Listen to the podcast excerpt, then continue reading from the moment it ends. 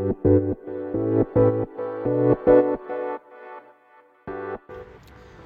い、えー、皆さんこんにちは。ボンジュー、えー、この配信ではフランスの MBA 留学のリアルとパリでの日々の暮らしを発信していきたいと思います。はい、えー、皆さんいかがお過ごしでしょうか、えー、こちらパリ夕方の5時半でございます。もうね、すっかり冬ですね。はい、もう秋終わるんじゃないかなぐらい寒くてですね、今、マフラー巻きながら外で収録してるんですけれども、体感温度これ10度ないっすね。5度ぐらいじゃないかな、うん、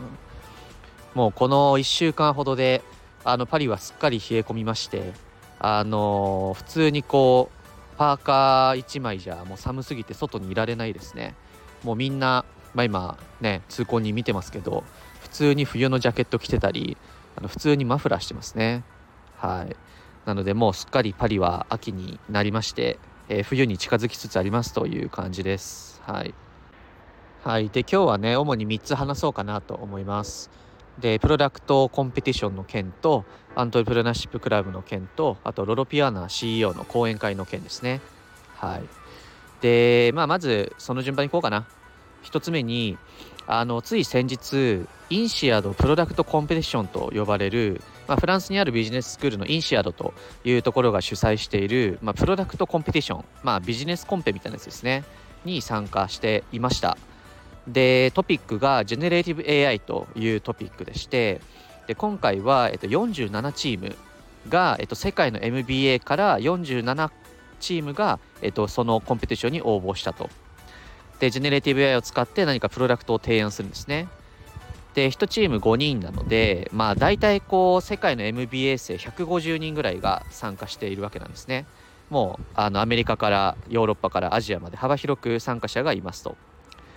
でそこで、えー、なんとこの度、えー、ファイナリストに選ばれましたということですね。いやこれめちゃくちゃ嬉しいですね。はい。あのー、最終に残ったのがですねえー、まあ、5組ありましてなんか従来4組らしいんですけど今年はコンペティティブすぎて5組選びましたみたいな案内が来てました。で残ったのが、えっと、ウォートンの MBA と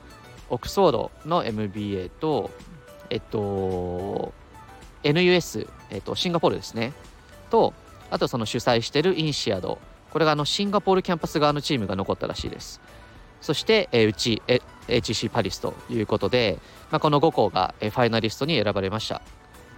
で、まあ、自分のチームは5人で、えっと、中国の教育系スタートアップの、えっと、AI 系を担当してた PM、えっと、ドイツの BCG の戦略コンサル、えー、ペルーの、えー、なんだろう、SIR というか、えー、っと、フィンテック系の PM、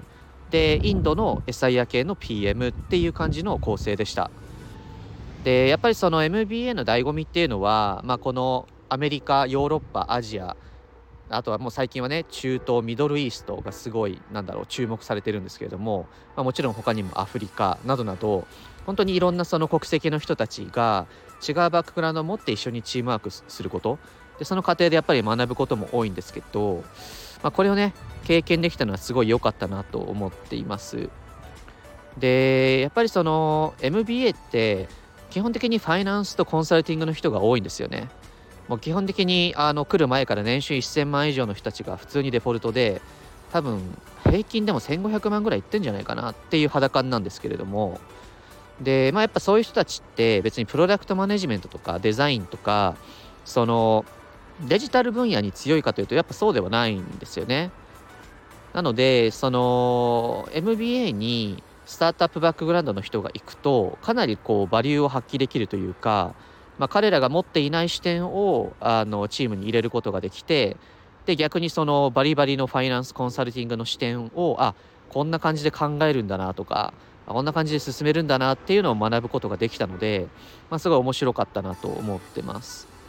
で一応これあのファイナリスト5人あ5チームか選出されてインシャダのシンガポールキャンパスでファイナルが1ヶ月後かなに実施されるそうです。で、まあ、ちょっとオフライン参加にするかオンライン参加にするかはちょっと学校と相談するんですけど、まあ、そのインシャドというあのフランスでもねすごい有名な世界でも有名な MBA が主催しているところできちんとファイナリストに残れたっていうのはすごい嬉しいなと思うし、まあ、すごい自信がついたなと思ってますで一応ねあの1位になると、えー、賞金が150万円出るらしいので、はい、結構出ますよね。うん。なんでしょうしっかり優勝していきたいなと思っております。はい。でちなみに今回ねこのプロダクトコンピティションで、まあ、自分デザインとプロダクト担当してるんですけど普通に Figma で UI デザインしてます。はい、でこれから Figma でプロトタイプインタラクティブプロトタイプをね作らなくちゃいけないのでどうやろうかなと思ってるんですけど、うん。まあ、これからなんかこの現地のねメンターがついてそのメンターと一緒にプロダクトを改善していくらしいので、まあ、ちょっとビジネス学びつつちょっとプロダクト側もねちゃんとトレンドを追っていきたいなと思っております。はいじゃあ2つ目なんですけれども今アントレプレナーシップクラブのあのイレクション、まあ、つまり選挙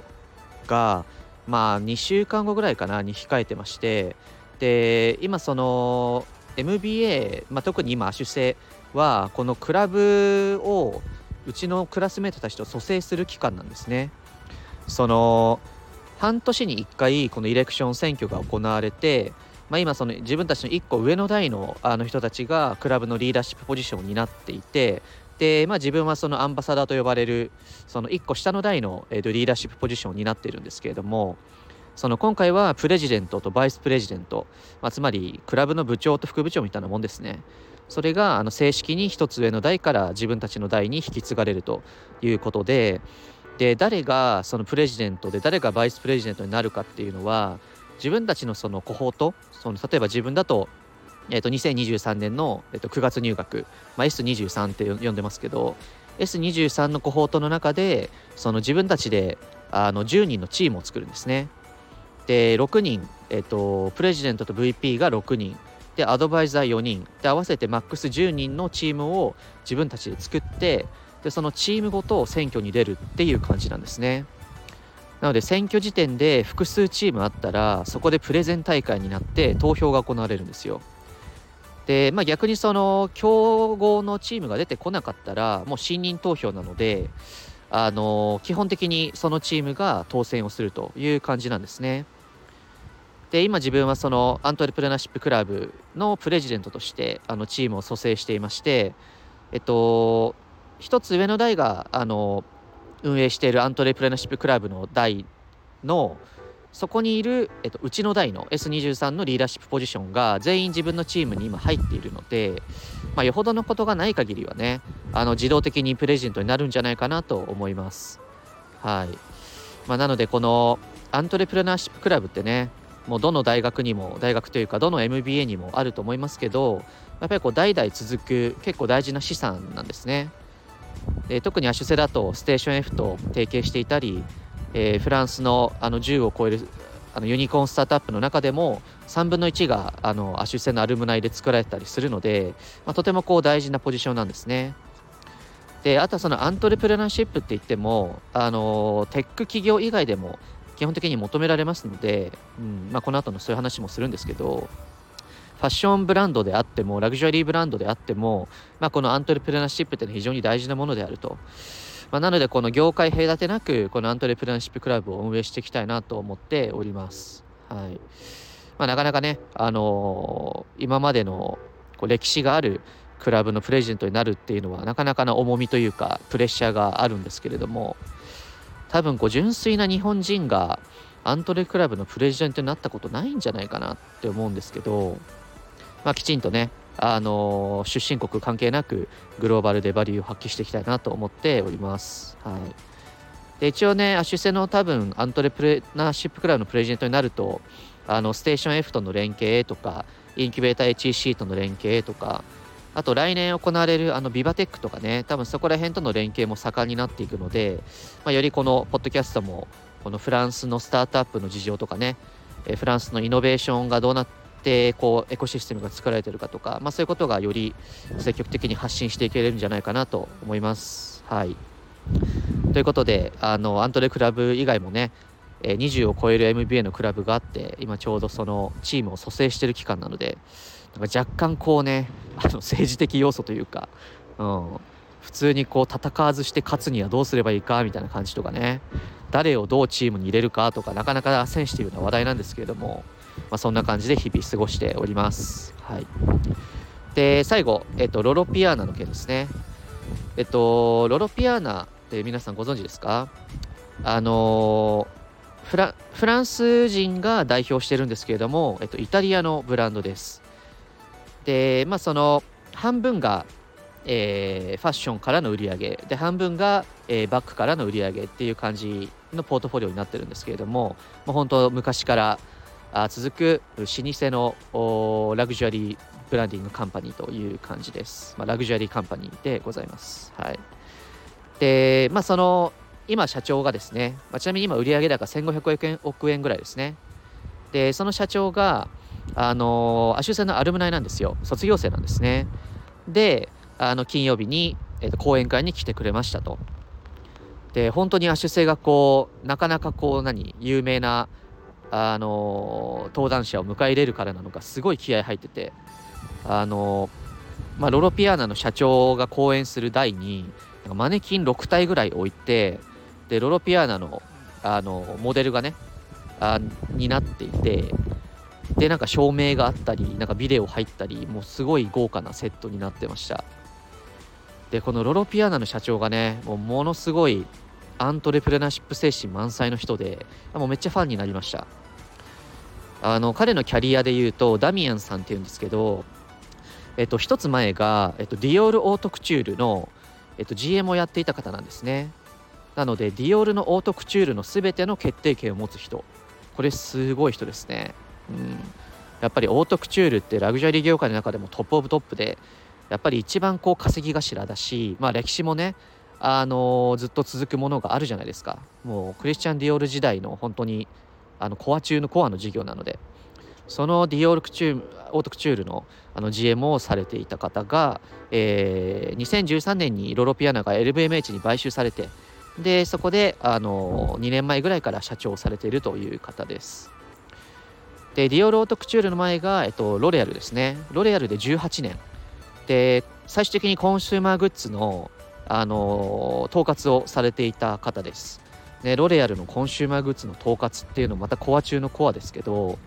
メイベリンニューヨークの、あのグローバルのブランドマネジメントとか、えー、まあ、そのプレジデントとかもされていた方です。なので本当に生粋のねあのロレアル、ディオール、ロロピアナという形で生粋のラグジュアリーのキャリアを歩んできた方なんですが講演会聞いたらですねもう完全に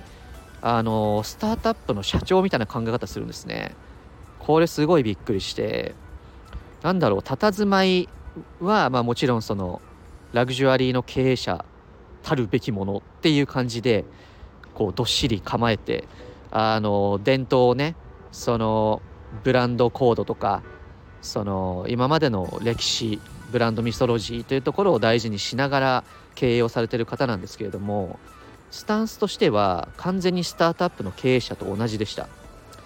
なんかこう結構ね名言がいろいろ飛び交ってたんですけれどもその例えば take a risk then your life is gonna be beautiful そのリスクを取ると、まあ、その人生は豊かになるよっていう話であったりなんかこうその to be the one choose you want to be みたいなそのあなたがそのその人になりたいあなたの道を歩みなさいとかあと何したかな。例えば、えっと、talent made a difference もう人材が全てだ。とかあと